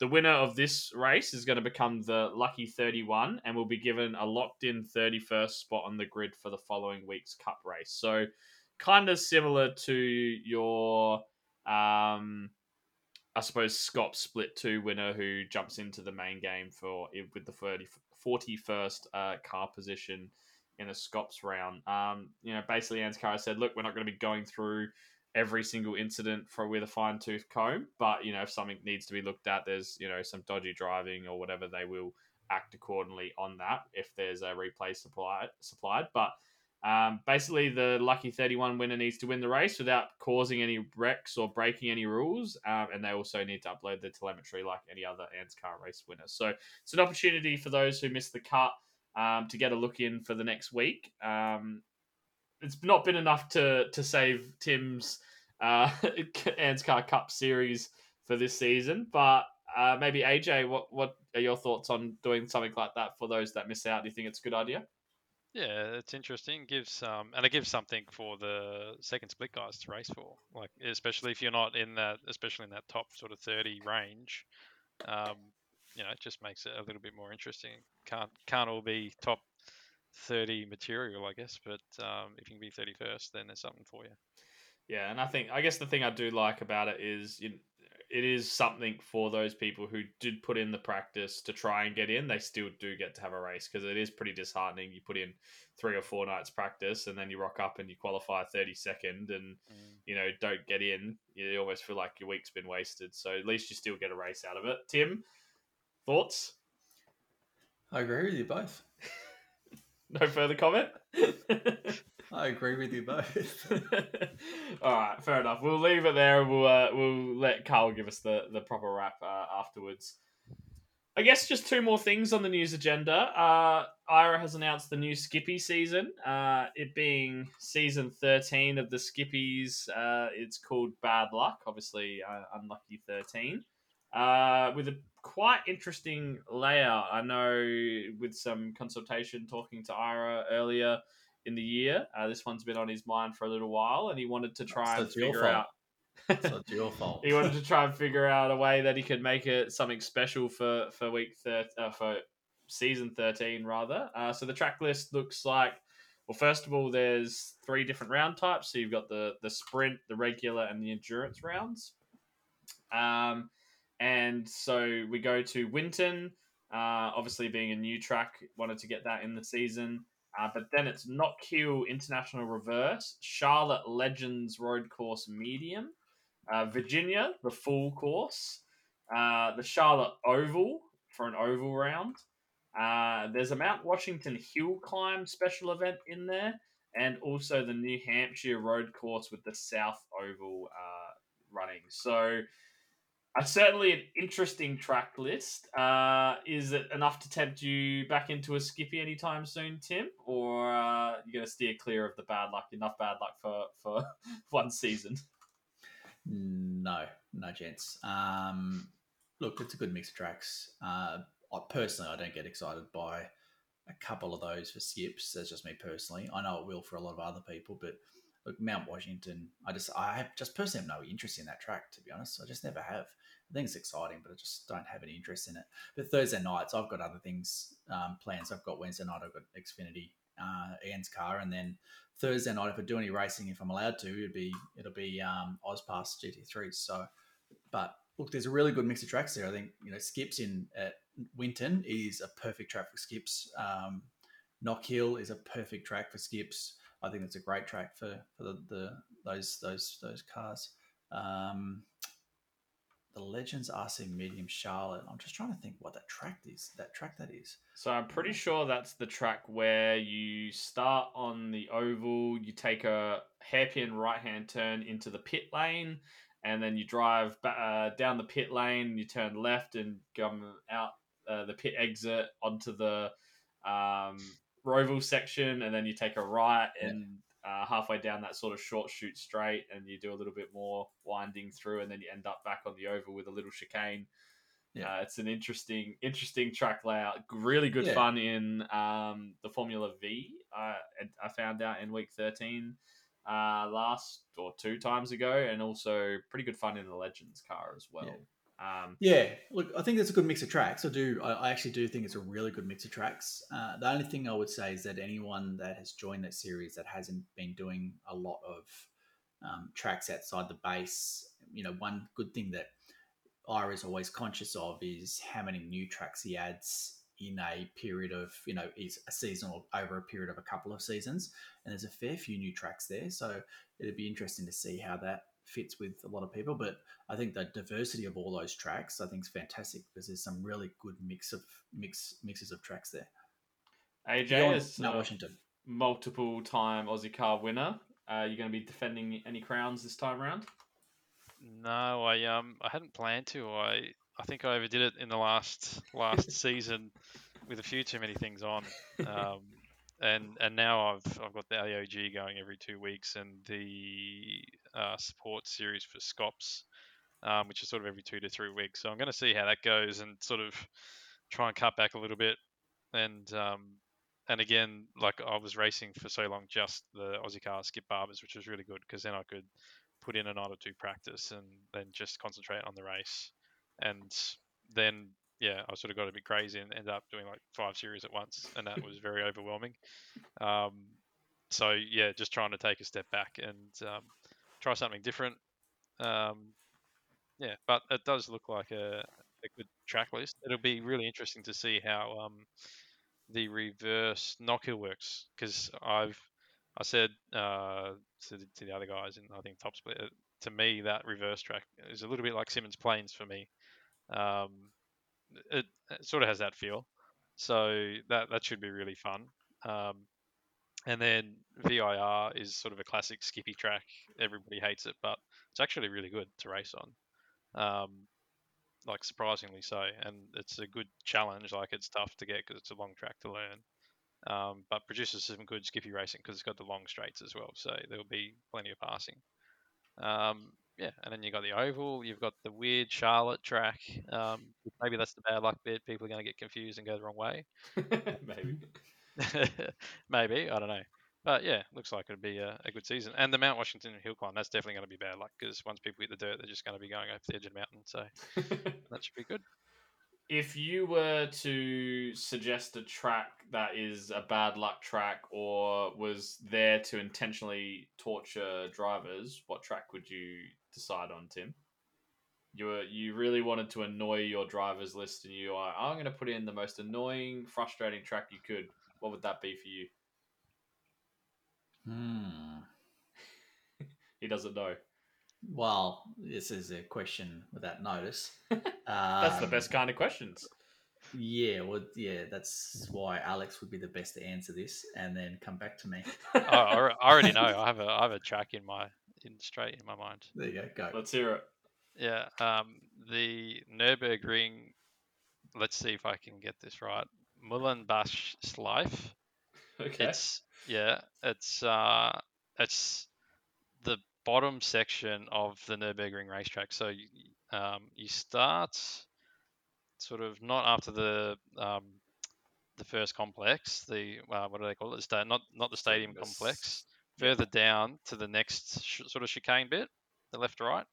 You start down there, and then you go down, do the hairpin, come up. Um, you've got that fast left-hander, and then you take a hard right and go through the service roads to get back to the um, that that chicane.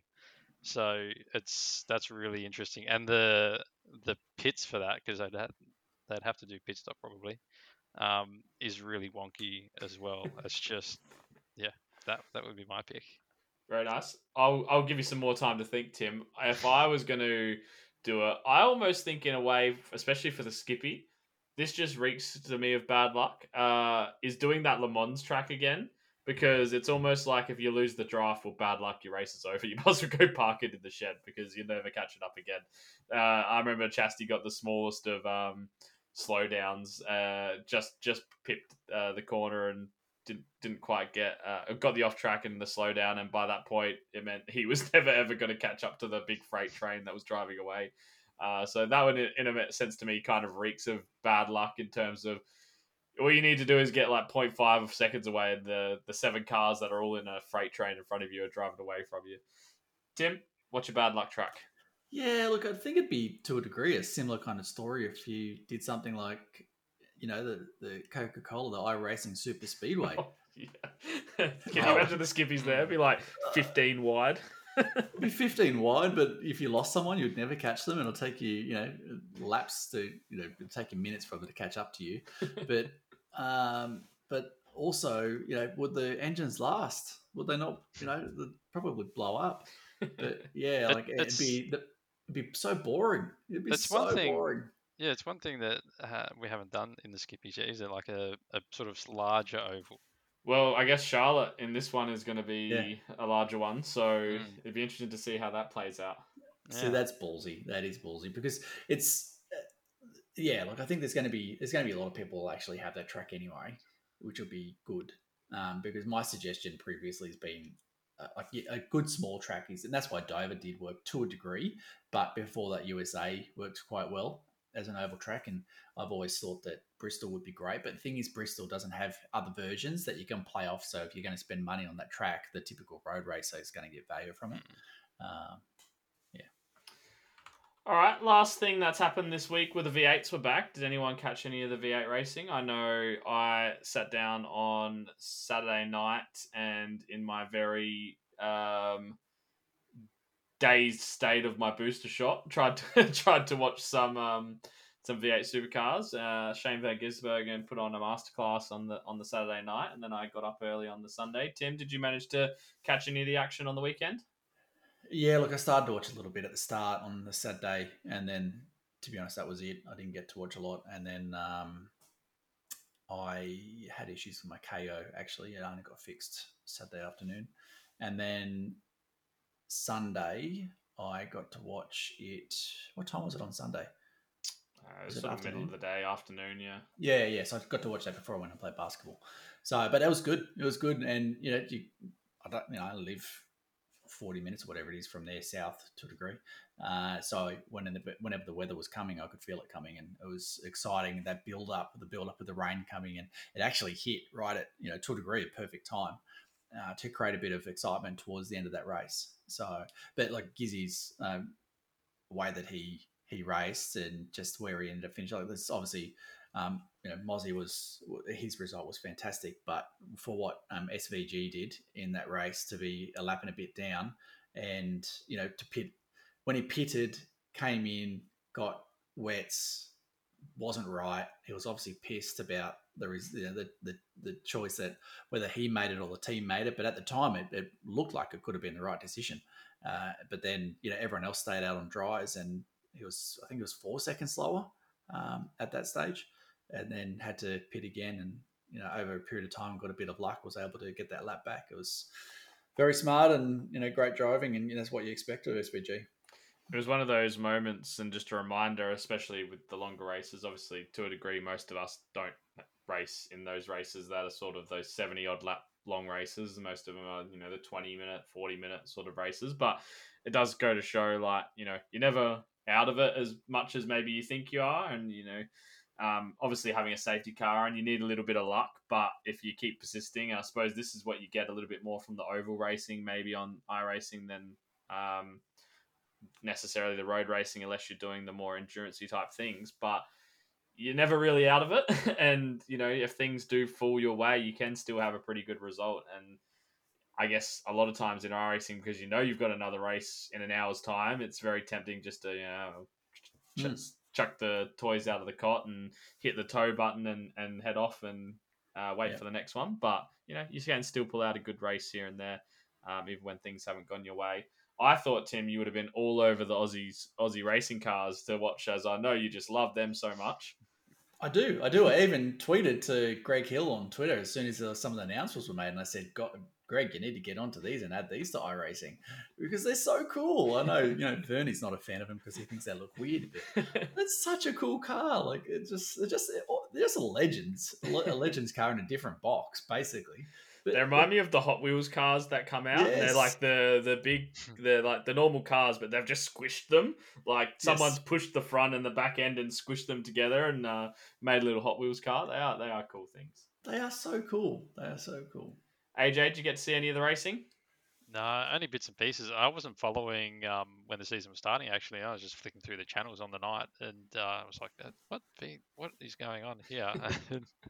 Um, yeah, so I saw a little bit of it, um, and uh, enjoyed the very wet off off tracks as well. There's a bit of mud splashing and, and craziness going on. And uh, but they seem to have grip. They have more grip than we do in iRacing. I remember I went off track on the weekend, and I was like, "This is just there's not enough grip on this grass." Yeah. Uh, but yeah, no, it's good to have it have it back finally. Um, Yeah. And it's the start of everything now coming back. So Yeah. Uh, did everyone see Anton's uh, celebratory drift that put him Yeah. into the concrete wall? I did like that. Made me feel made me feel like it's not just me who does stupid things like that. it's uh, you know, maybe even the best of us can uh, put it in the wall as well. Tim, So- did you enjoy so- that? So did he do that on the last lap? Like actually coming in on the last lap? Was it the next lap? It was the warm down lap, so it was after they'd finished. I think him and Mozzie both did a bit of a drift out of the last turn, except uh, Anton didn't quite stick it and headed out onto the grass. And it was a heavy, heavy hit into the concrete barrier as well. I saw Scotty McLaughlin tweeted him on uh, Twitter saying, uh, "I hope you went to the local bottle shop and bought the boys all the bottles that are in there because they're gonna have some work to do."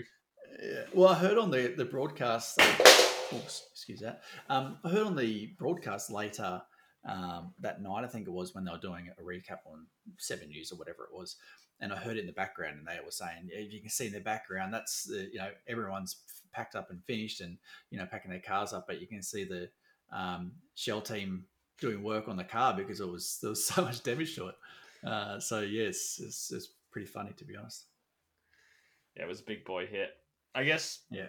Before we wrap up, AJ sort of said things are coming back. Uh, it is currently Tuesday, March eighth, which means three days until Drive to to Survive is released on Netflix. Are we keen for that, Tim?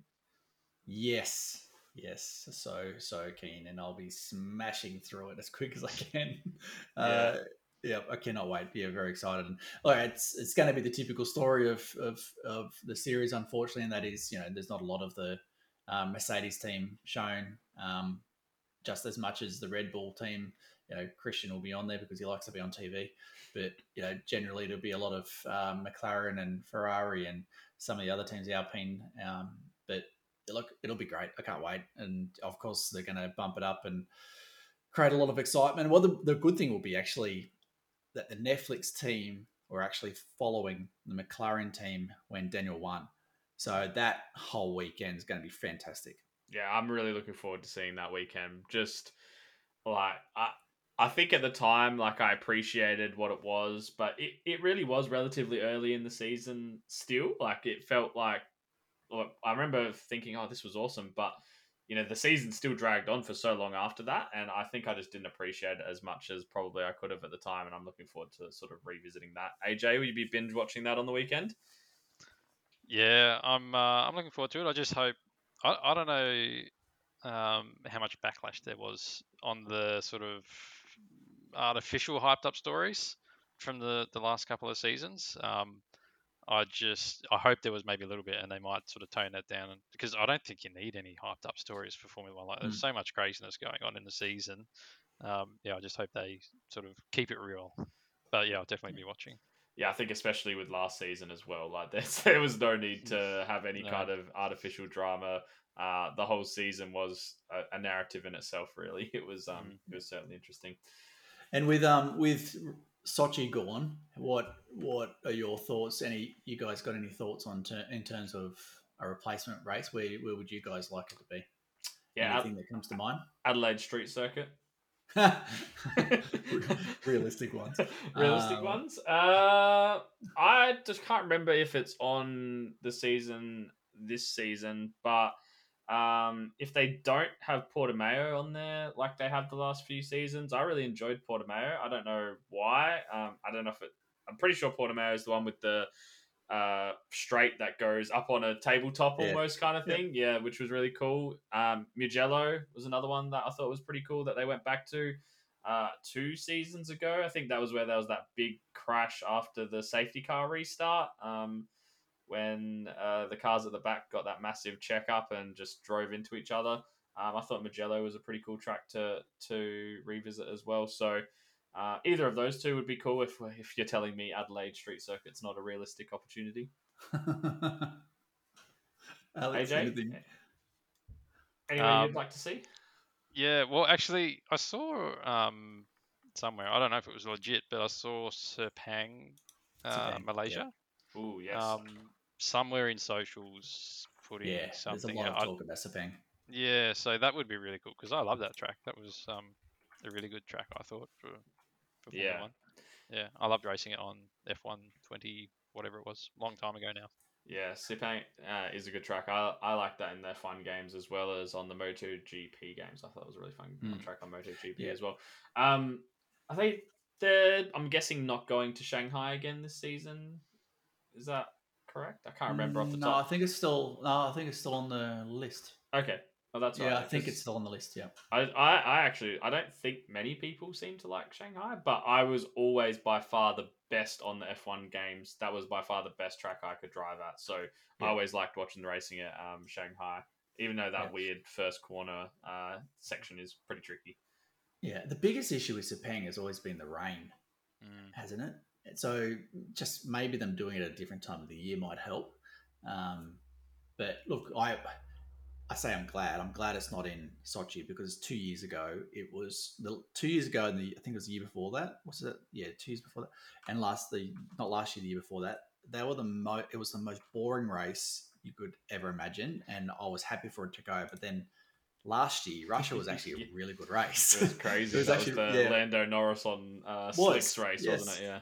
Yeah, it was. It was a fantastic race, but it was only because of the rain that that helped that. So if we can guarantee rain, if we ever go back to Russia, I can't imagine that's going to happen anytime soon. So what? Um, so what Tim wants is us to guarantee rain in Russia, but guarantee no rain in Malaysia. Gotcha. Yes, thank you. All right. Perfect. Let's move on to the results. Uh, who can the results be uh, brought to us by? I reckon the Facebook page tonight. So if you want to uh, catch up with the latest happenings of the Locked On Lads, make sure you head on to the Locked On Lads Facebook page. Uh, we haven't been as viral this week as we were the week before with our 300,000 plus reach post about uh, Southeast Queensland uh, basically being flooded from the rest of Australia. But, you know, we're trying our best over here. So go give the Facebook page a like. Uh, I reckon you've heard enough of our voices for the time being. So why don't we get the great man himself, Alex McKellar, to tell us all about uh, the season that was in SNL. Uh, the season that was just happens so to be the best season in SNL history. So take it away, Alex. G'day everyone, Alex McKellar here with your regular instalment of Top Flight Skippy action and the final weekly wrap of Sunday Night Lights for season 26. The finale saw the title race once again come down to the wire and again at the GP layout of Brands Hatch. Coming into the final round, the standings were led by Julian O'Fray, with Christian Perez hot on his heels and leading ANZ driver Russell Sexy Buns Clark rounding out the provisional podium standings. On the night, Perez turned up on a mission with only a points finish between he and the SNL title. This was more than enough motivation for the Astro Racing Team driver who put his flying skippy on pole just ahead of UK and I's top qualifier in Fraser Smith, who joined him on the front row. Not only was Nagai relegated from the front row for the first time this season, he was in fact not the leading Japanese qualifier despite having dominated much of the quali sessions this season. That honour went to Takumi Yamato, who was joined on the second row by Kevin Budgeon. Nagai wasn't seen until we looked to the third row, where he and Adam Miles started fifth and sixth, respectively. The leading qualifier from the ANZ club was Corey Lean in eighth, with Russell Clark looking to secure his podium finish in the championship from just behind him in ninth. The end of lap two saw the finish to Lean's night, however, with a clip of the rear tyre on the outside of the final corner, bringing him unstuck and into the wall on the opposite side of the track, with a tow to the pits, his only reward for his efforts on track on the night. This was also enough to let the front pack of five drivers get a breakaway with Smith and Perez at the front, joined by the Japanese duo of Yamato and Nagai, along with regular podium getter this season, Miles. The game change for the race and the championship came on lap 5 when a misjudgment in a move to the inside by last season's champion Julian O'Fray saw him tag the back of Japanese driver Sasaki, sending the latter into the Great Dane Dennis Johansson and the trailing Russell Clark into the stricken Frenchman's car. This somewhat clumsy incident obviously ended O'Fray's run at the title, but also ended Johansson's night and saw Sasaki continue minus his rear wing, with Clark taking a trip through the lane to grab a fast repair, also taking him out of the points for the night. While the leading duo of Perez and Smith put on some amazing side by side racing on and in nearly every corner available to them, it wasn't until the early stages of lap 12 where we saw a definitive move from Miles to move up from his fifth position at the rear of the lead pack to go past Nagai onto the back straight before going around the outside of Yamato through the penultimate corner on the same lap to rise into proper contention for a podium finish. The closeness of the racing was outstanding, with the front five putting on a tremendous show in the closing laps. The final defining moment of the race came on the final lap through the middle of the three sweeping right hand corners, where Perez and Smith, after all the side by side battling, finally came together, albeit netcode assisted, with the Spaniard title hopeful coming off second best. This saw Smith drive away to take his first victory of the season in the final race, with Miles clinching his third podium of the season in second, and Naoya Nagai surging forward to take third. Yamato secured his best result since our visit to Snetterton a couple of seasons ago with fourth, and the lone survivor from the big mid race incident, Sasaki, astonishingly hanging on to round out the top five. While Perez was not able to win the race, he did stay on track to finish sixth and secure his first SNL title. The ANZ drivers in the field both had a rough night, with Clark and Lean finishing out of the points in 14th and 15th, respectively.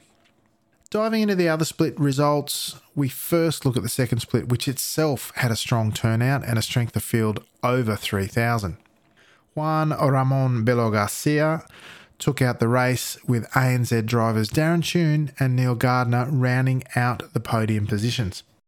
The other ANZ drivers in the field included Paul Wilson, who finished ninth, Locked On's Nathan Verney in 10th, and Ryan Portelli in 14th position.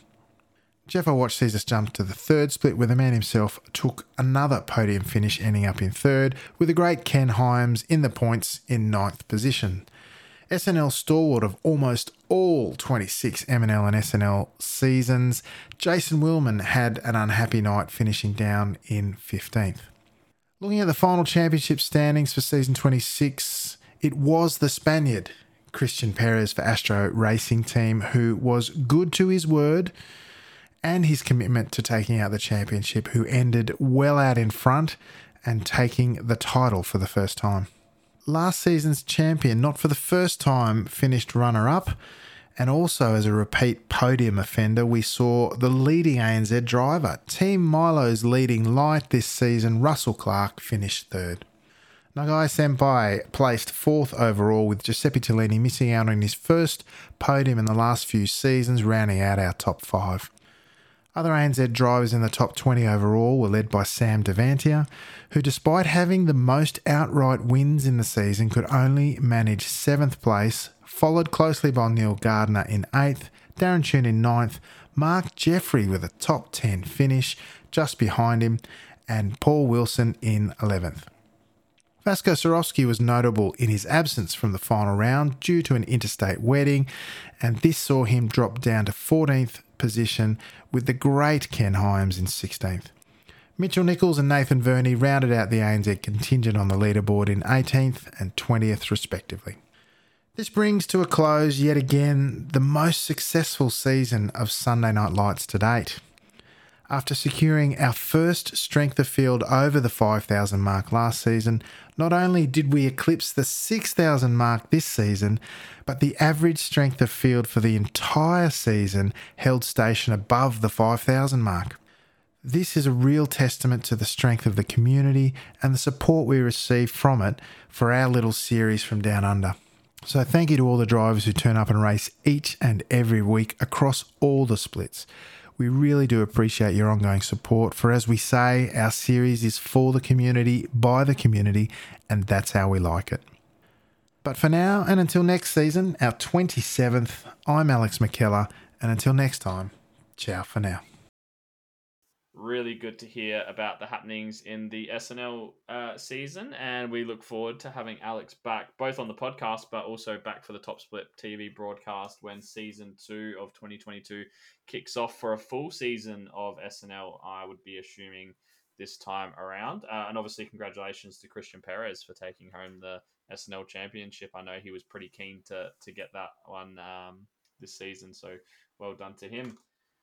While we're talking to outsiders, uh, we might as well get um, Carl Withy to give us the re- report and happenings of Anscar. Definitely doesn't involve uh, Timothy Cornt this week, that's for sure. But what it does uh, do is explain, probably in better detail than we did, the the lucky thirty one. So, Carl, take it away. Hello everyone and welcome to the Anscar Wrap Up. I'm here on Locked On iRacing and I am as ever Carl Wilkinson with you. And this week was Vegas week, baby, for all three series. As is tradition, we will start off with the Affinity Construction Truck Series for its third round of the year. The trucks gave us some fantastic action to view, even if it was from the driving seat for myself this round. Seeing only two cautions, it was a race on track and not in pit lane this week for sure. The early stages saw trucks going two to three wide up till the front. Right tyre fell off and pace dropped for all the field, with grip falling off and a single line raceway becoming the mainstay. The odd opportunity became the chance for the Brave to make their pass, but it was few and far between. Lap 23 saw the first yellow come out, meaning the pit lane got very busy, with the field coming in to get fresh boots and fuel. The race ran until lap 48, as a few drivers were starting to make their way for green flag stops. Others would hold on and hold it out, and it would pay off for them, as two car accident caused the yellow to come out once more, meaning the field had a 50 lap stint to the end on a tank that you could get about 45 laps of fuel out of on a full speed run.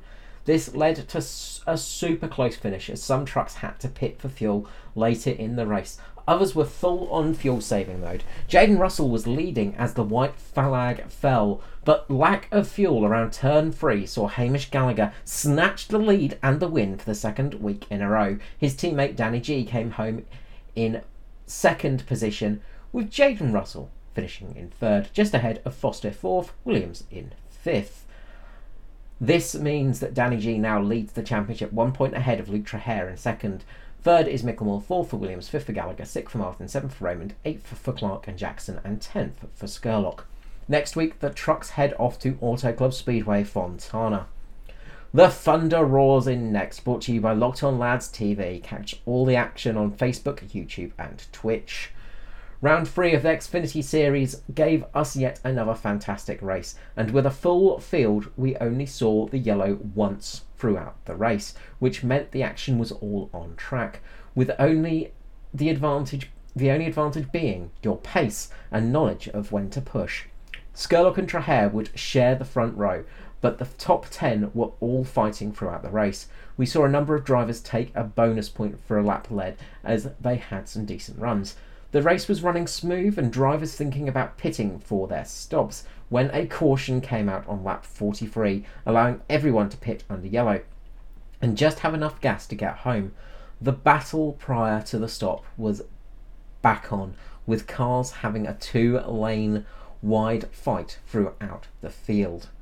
We saw some perfect bump and runs as well as a few good old door bangs, but it was a clean fight up front. Jaden Russell would time his charge to perfection to break away at the front in the final laps and take victory. Traher in second, Gallagher came home third, fourth for O'Shea, and fifth for Turner. This means that Gallagher still leads season one, 19 points clean of Skurlock in second, third for Phelps, fourth for Russell, fifth for Mickelmore, sixth for Clark, seventh for Douglas, eighth for Raymond and Spencer, with a five way tie for 10th position of Jaeger, Marshall, Patton, Traher, and Urquio. And finally, we head to the Anscar Cup, brought to you by 24 7 Sim Services and Performance E Streaming. Head over there on YouTube to catch all the action as well as Anscar on Facebook.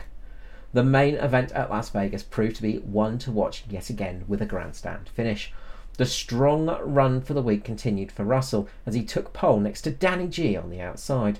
As they aced their qualifying laps with only 30 spots for the Cup race, we saw nearly 20 drivers miss out this week as everybody wanted to race in Vegas, baby, leading to some small changes in future races, which I will go over at the end of this recap.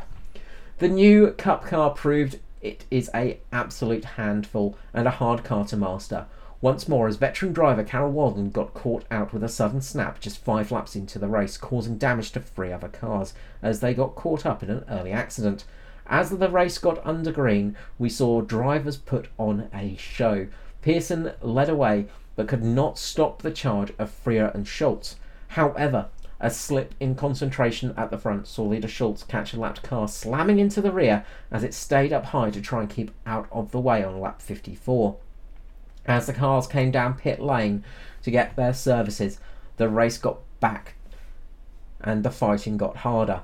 On lap 65, we would see a second caution fall, shortly followed by a third, allowing a few drivers to come down pit lane to top off with fuel, with many of the other drivers banking on a late caution that would not come in the end, causing them to have to full fuel save mode, but they could not make it, needing a quick splash and dash.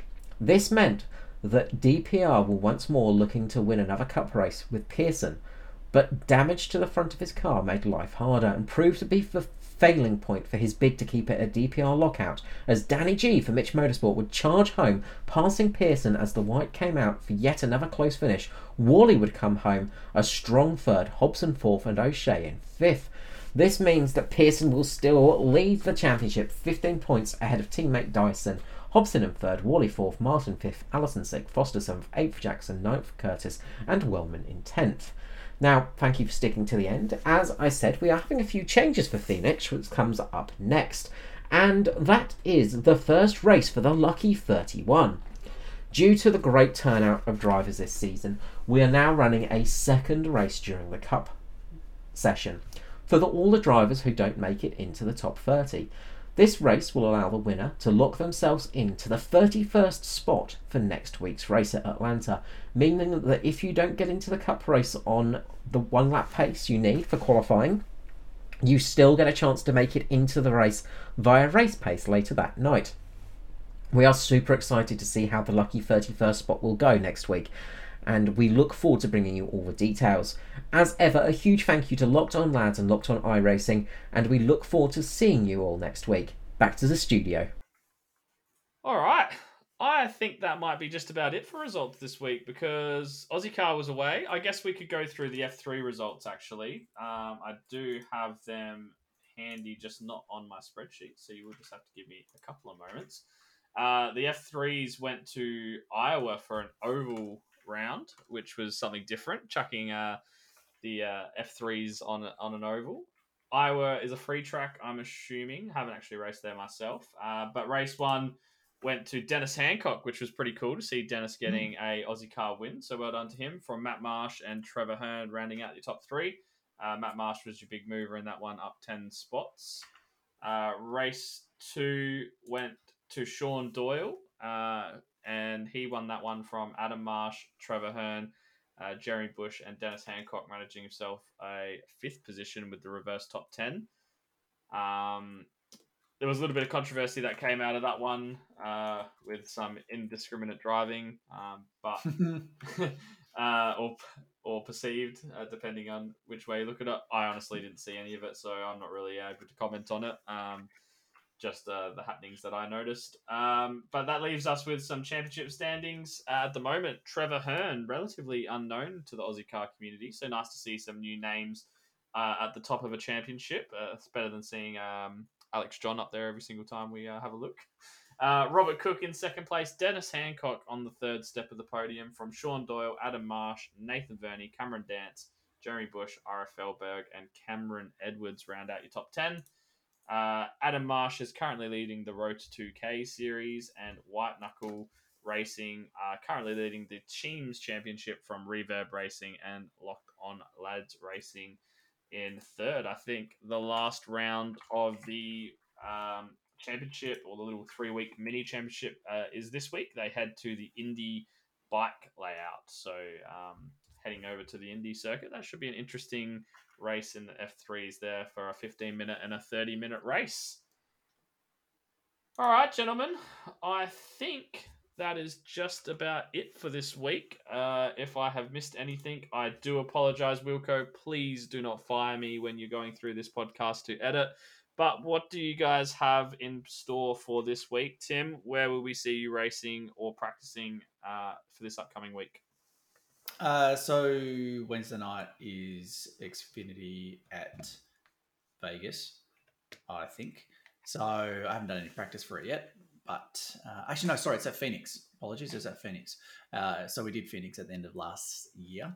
So I haven't done any practice for it, but um, it should be okay. And then maybe we'll see. We'll see about Thursday night. Oz Oz Pass. I haven't done Oz Pass before, so uh, we might give that a shot. And then Monday next week with um, GSRC, and that is at Okayama.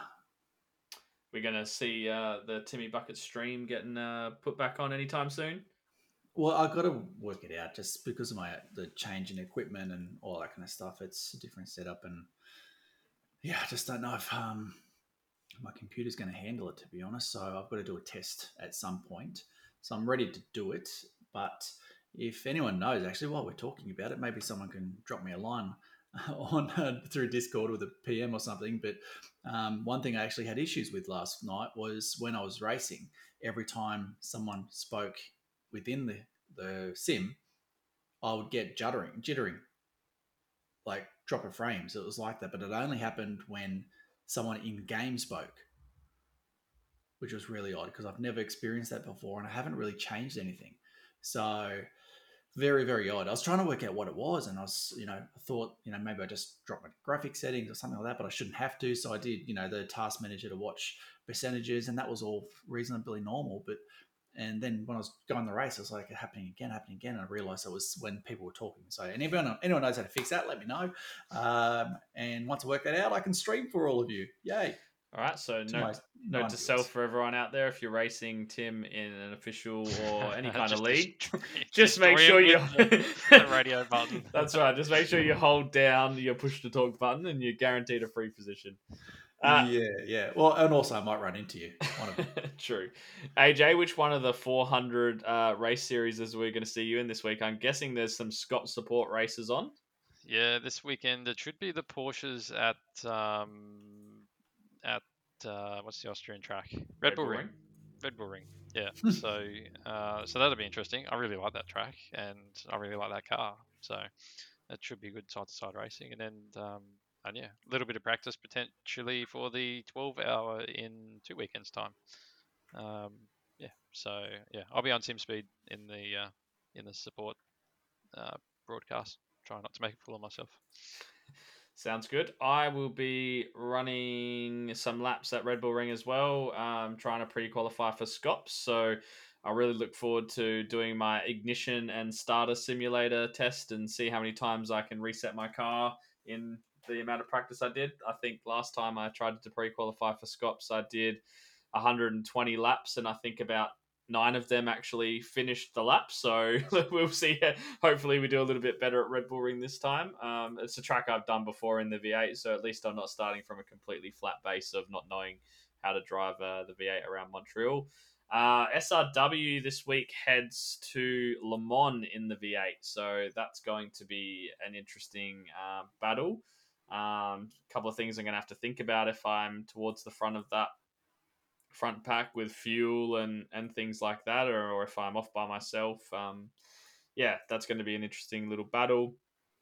Um, and then I guess I maybe might finally decide to buy a Sebring as well, maybe, and I might try and do some practice if we decide to get a 12 hour as well. Yeah, that's right. I don't own Sebring. I own just about every single other track, but I've managed to avoid having to buy Sebring. so. That's something different. I really do need to chuck up a stream at some point. So if you do want to follow me for the one time I might get that stream back up, uh, feel free to jump on and follow me at the 1D Wade, uh, twitch.tv slash the 1D Wade. Uh, if you want to see any of the YouTube videos I've put up, which have been very scarce recently, uh, you can find that on one the, at the 1D Wade on YouTube. And if you want to hear me talking about anything else, uh, sport or otherwise related, you can find me at Braden Talks on Twitter. I reckon that might be a wrap. Uh, make sure you guys uh, check out all the Locked On channels, uh, lockedonlads.com forward slash Discord, uh, Locked On Lads on Facebook. Make sure you check out Wilco Um, he is at Locked On Lads on Twitch. That's where you'll find Wednesday night's broadcast of the Xfinity series. He's been a, doing a really great job of that and massive improvements from the first couple of weeks. So shout out to Wilco and Carl Withy who have been running that. And the Locked On Lads Facebook page. Did I forget anything? Sounds good. Don't think I did. Thanks again for joining us, and we will see you all next week. Take care.